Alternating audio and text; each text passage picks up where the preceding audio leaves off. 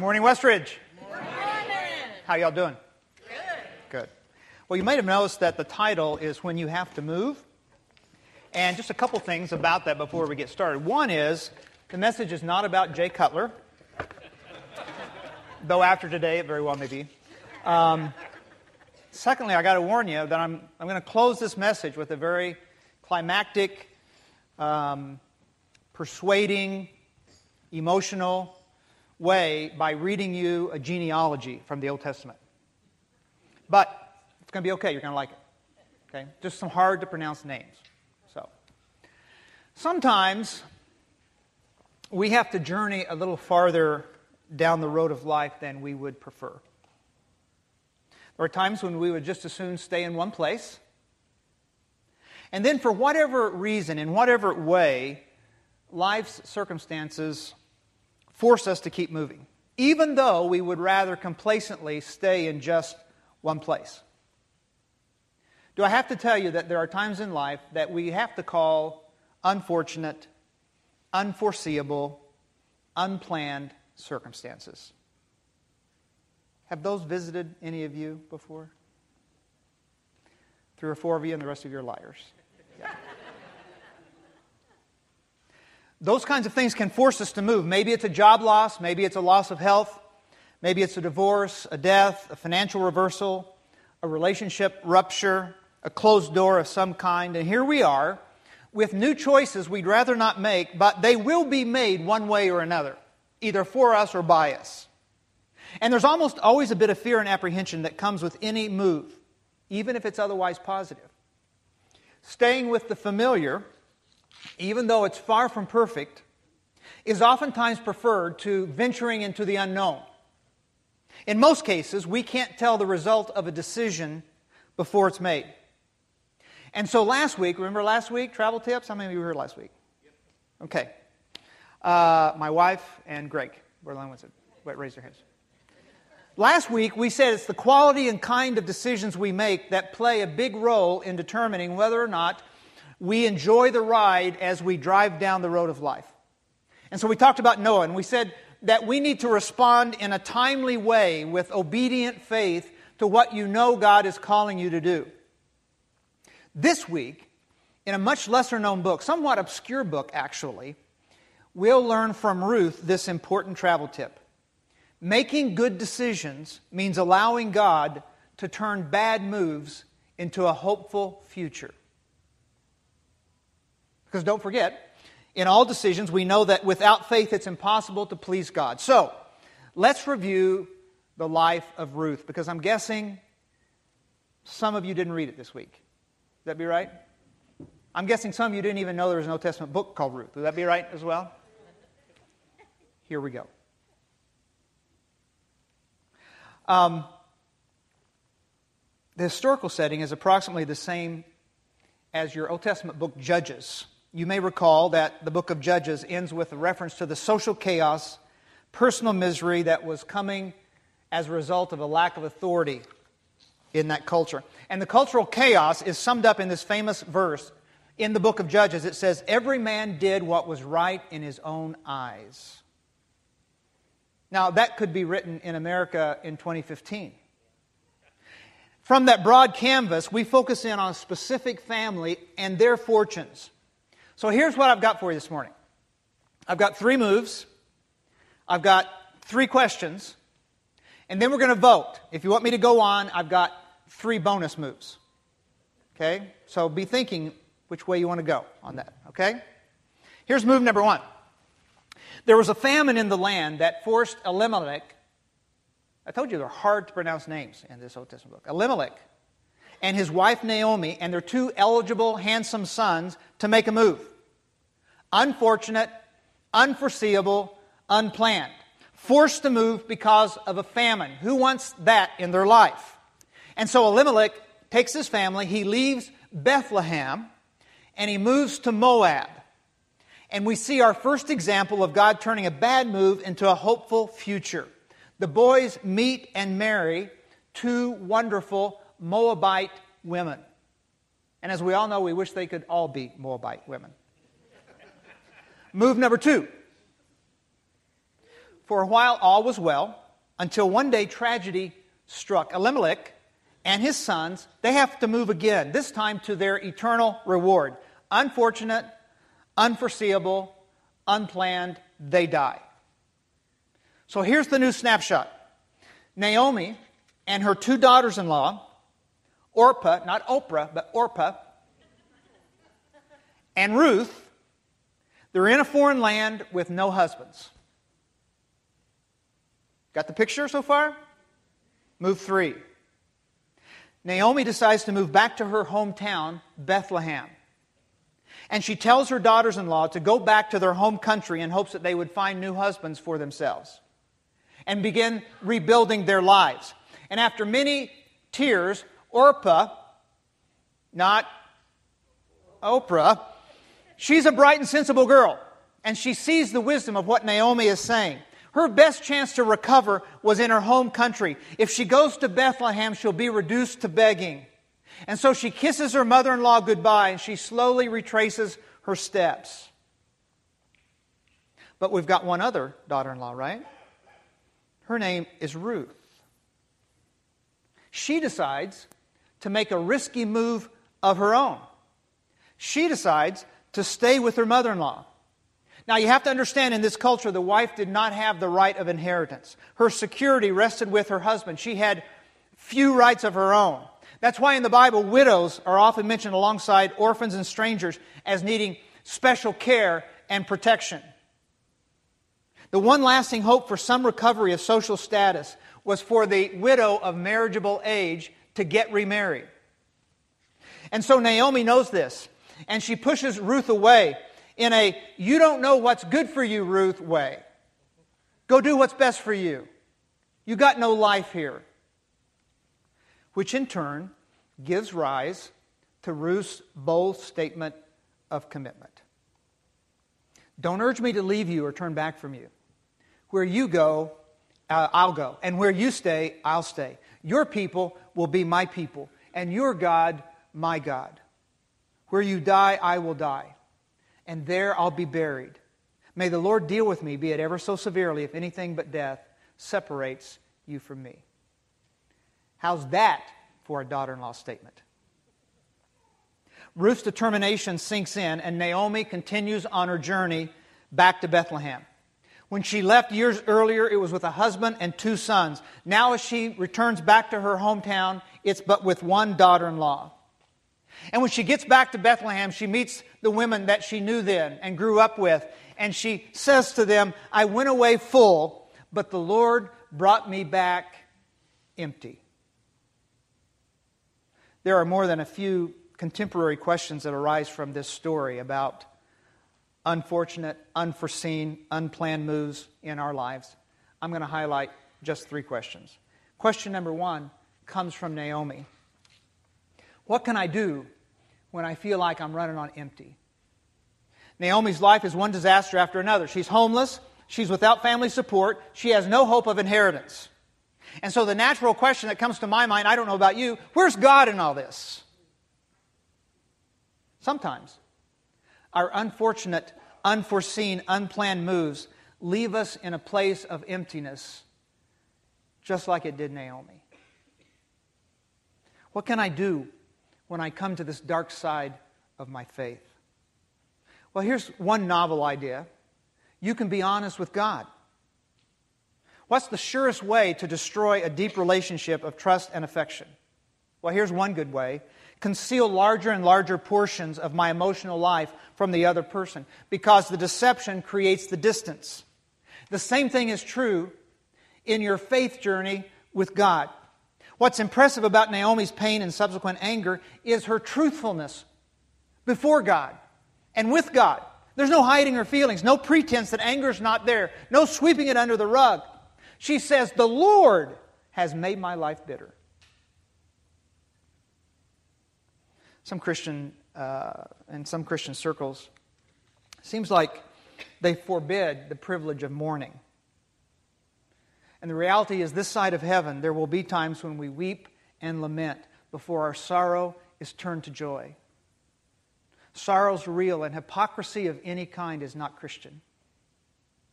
When we mourn, we're reminded of what we too easily forget in this consumer culture advocating instant gratification all the time. We forget that our lives are ultimately very fragile and very transient. The church should be the place you come to hear that. Where else are you going to hear that message in consumer culture? A casino? They're going to tell you that? Yeah, come play our slots before you die because you're going to die anyway. It's going to be pretty meaningless. Shopping mall? Yeah, come shop till you drop. No, we mean really shop till you drop. TV ads, where they're going to try to sell you a product but tell you before they do, your life is transient and fragile. So you might want to think some other things before you engage in buying this product.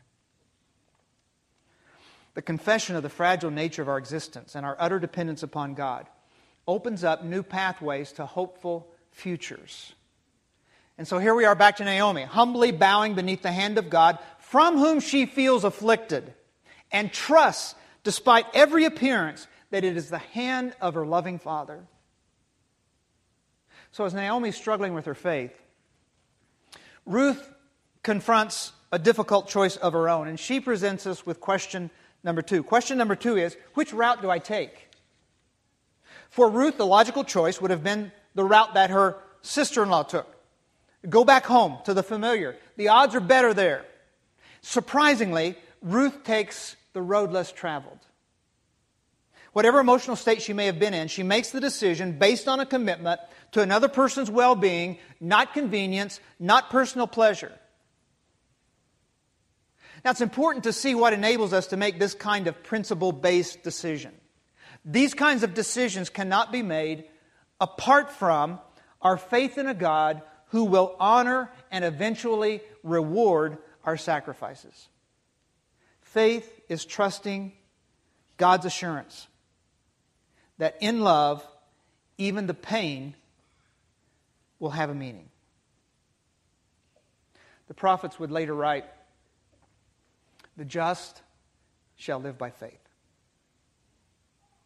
Increasingly, I'm aware that right decisions are not the result of a high IQ or cutting edge technology. Right decisions are based on a right character and a faith in a God who makes all things right.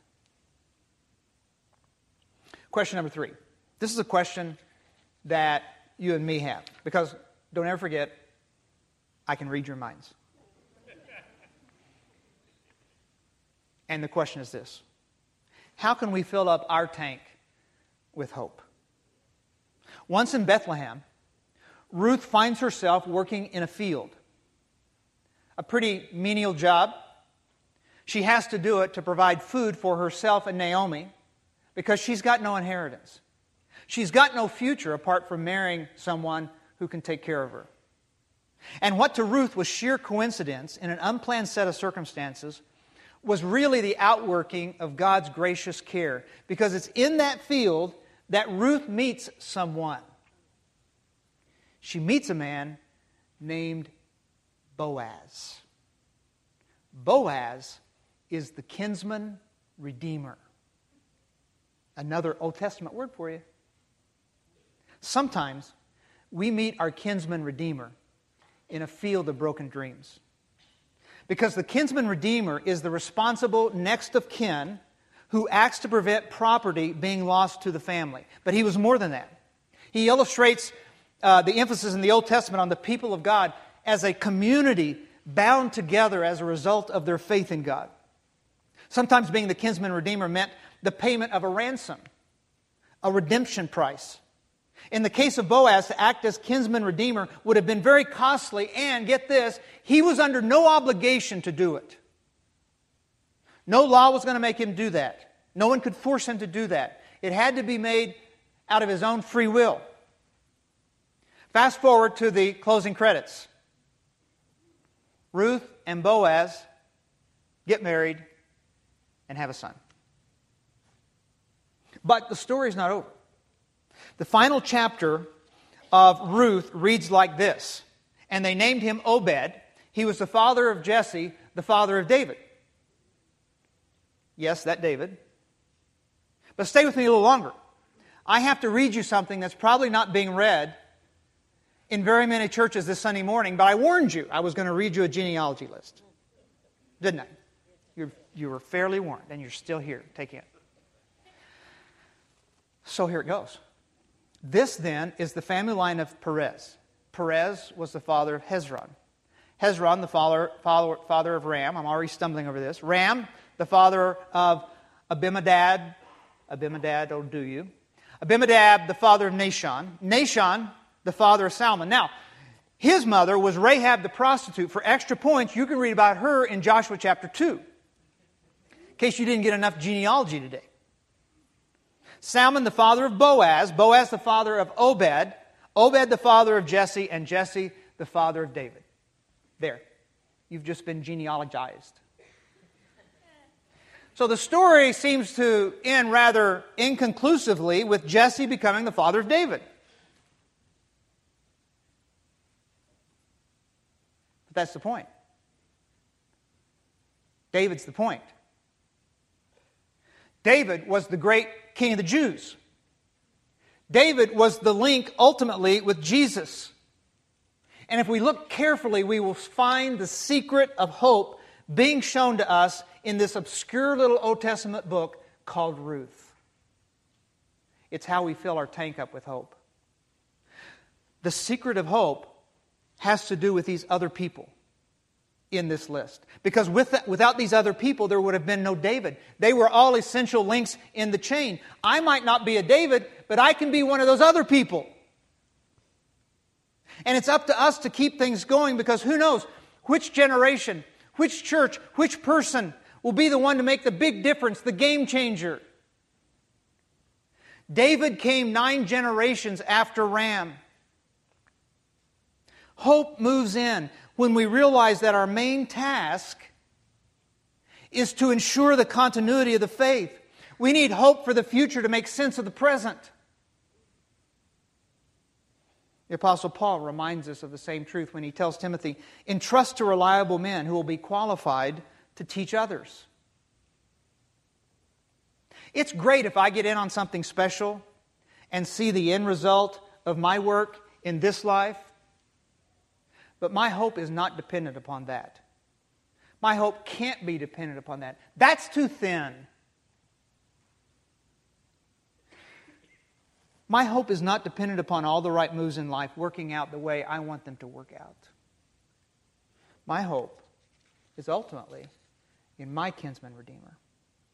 Someone who's related to me, someone who cares about me, someone who has the capacity to pay the price, someone who's not acting under compulsion, to buy me back when life is at its uttermost despair. My hope is ultimately in my Savior. Now, some of you may be beginning new works that no one will call significant for nine generations. The only character that doesn't move in our story is God. And he doesn't move in your story either. The woman who returned to Bethlehem running on empty, remember her? She's got a new perspective. Ruth has remarried. She has a son named Obed, who will be in the lineage of another baby born some 1,000 years later in the same little town of Bethlehem. That baby would come to set his people free. And little did Ruth know as she followed Naomi back home that she would be the great grandmother of David, King of the Jews. That's how God's faithfulness is measured. Not in weeks or months, much less a 24 hour news cycle. Measured in generations. Now, I've had three moves and three questions for you. I've got three more moves. All those in favor wanting to hear those? Aye. Aye. Opposed? Same sign. It's anonymous. Okay. Now you realize this means my going over my self imposed 20 minute limit, which makes me kind of nervous. So these are bonus points for you today. The story is more than, a little, uh, more than a little personal for me as I embark on a career change to a new industry. Now, let me just clarify we're not, we, we're not moving from downtown Chicago. I'm just taking a new job that's not going to permit me to be here as consistently as I have the last seven or eight years. So that means we hope to come back out and visit and maybe be, even be asked to be a guest speaker again. And I hope there's enough time goes by so I can use this same sermon. I don't have to write a new one and get a little double duty out of it, you know. So, as I'm embarking on this new move for myself, I wanted to bolster my confidence. So, I started thinking about past moves and looking for God's faithfulness in them. So, here's three more moves. Move number one between my wife's sophomore and junior year in high school, her father moved the family from the booming, glittering metropolis of Joplin, Missouri, to a small country school district in Kansas, about 20 minutes away. My wife, Risa, dead set against it. Her twin sister, Lisa, dead set against it. Did not want to move out into the country and fraternize with these country bumpkins. And yet, it was in this backwater setting that she met this dazzling young urbanite.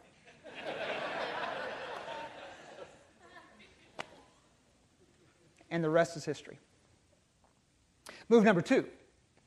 It was the year 2002 when I moved my family with, with my two then teenage daughters from Southern California back to the booming metropolis of Joplin, Missouri, where I'd taken a job with my alma mater. Now, use your imagination to picture what two California girls thought about that move. There were some unhappy days and nights that followed us across the desert to southwest Missouri. So, our oldest daughter is in Joplin. She's going to college. She's working at the Estee Lauder counter at Macy's. And uh, a coworker says to her, You should meet my brother in law. I think you'd like him. She did. Today they're celebrating nine years of married life in Joplin. So they're married and they've set up home, and one of my new son in law's friends come over one day and he's looking around the house and he picks this picture up in a frame and it happens to be my youngest daughter. He says, Who's this? Tara says, That's my little sister. He says, That's the most beautiful woman I've ever seen, and I'm going to marry her. Five years of married life today. And by the way, they're living in southeast Kansas, just miles from where Risa reluctantly moved 40 years ago and met me. Reading Ruth caused me to think again, though, about those moves. There's one more. I got to thinking those moves might not have just been for Risa, Tara, and Tiffany, or, or our two wonderful son in laws, who we love like our own. Recently, I'm thinking those moves might have been for Nevaeh, whose name is heaven spelled backwards. Although her 10 years of life have been anything but heaven, she's spent almost her entire life in one foster care home after another. She's bounced from one place to another place through no fault of her own in the foster care system of the state of Kansas. But today, she's got a forever family of her own. And our daughter in law and son in law, our, our daughter and son in law have a new daughter, and we have a new granddaughter. So, where's she going to move? What's she going to do? I don't know. The story continues. But here's what I do know she wouldn't be in this loving family without a few moves, a few people we're dead set against. There will be unfortunate, unforeseeable, unplanned events in our life. Mourn if you must. Be honest with God, He can take it. Make your decisions based on character and trust. But above all, let hope move in. And here's why Obed was the father of Jesse, the father of David, the father of Mary, to whom was born Jesus, my kinsman redeemer, the one who can take all my bad moves and turn them into a hopeful future.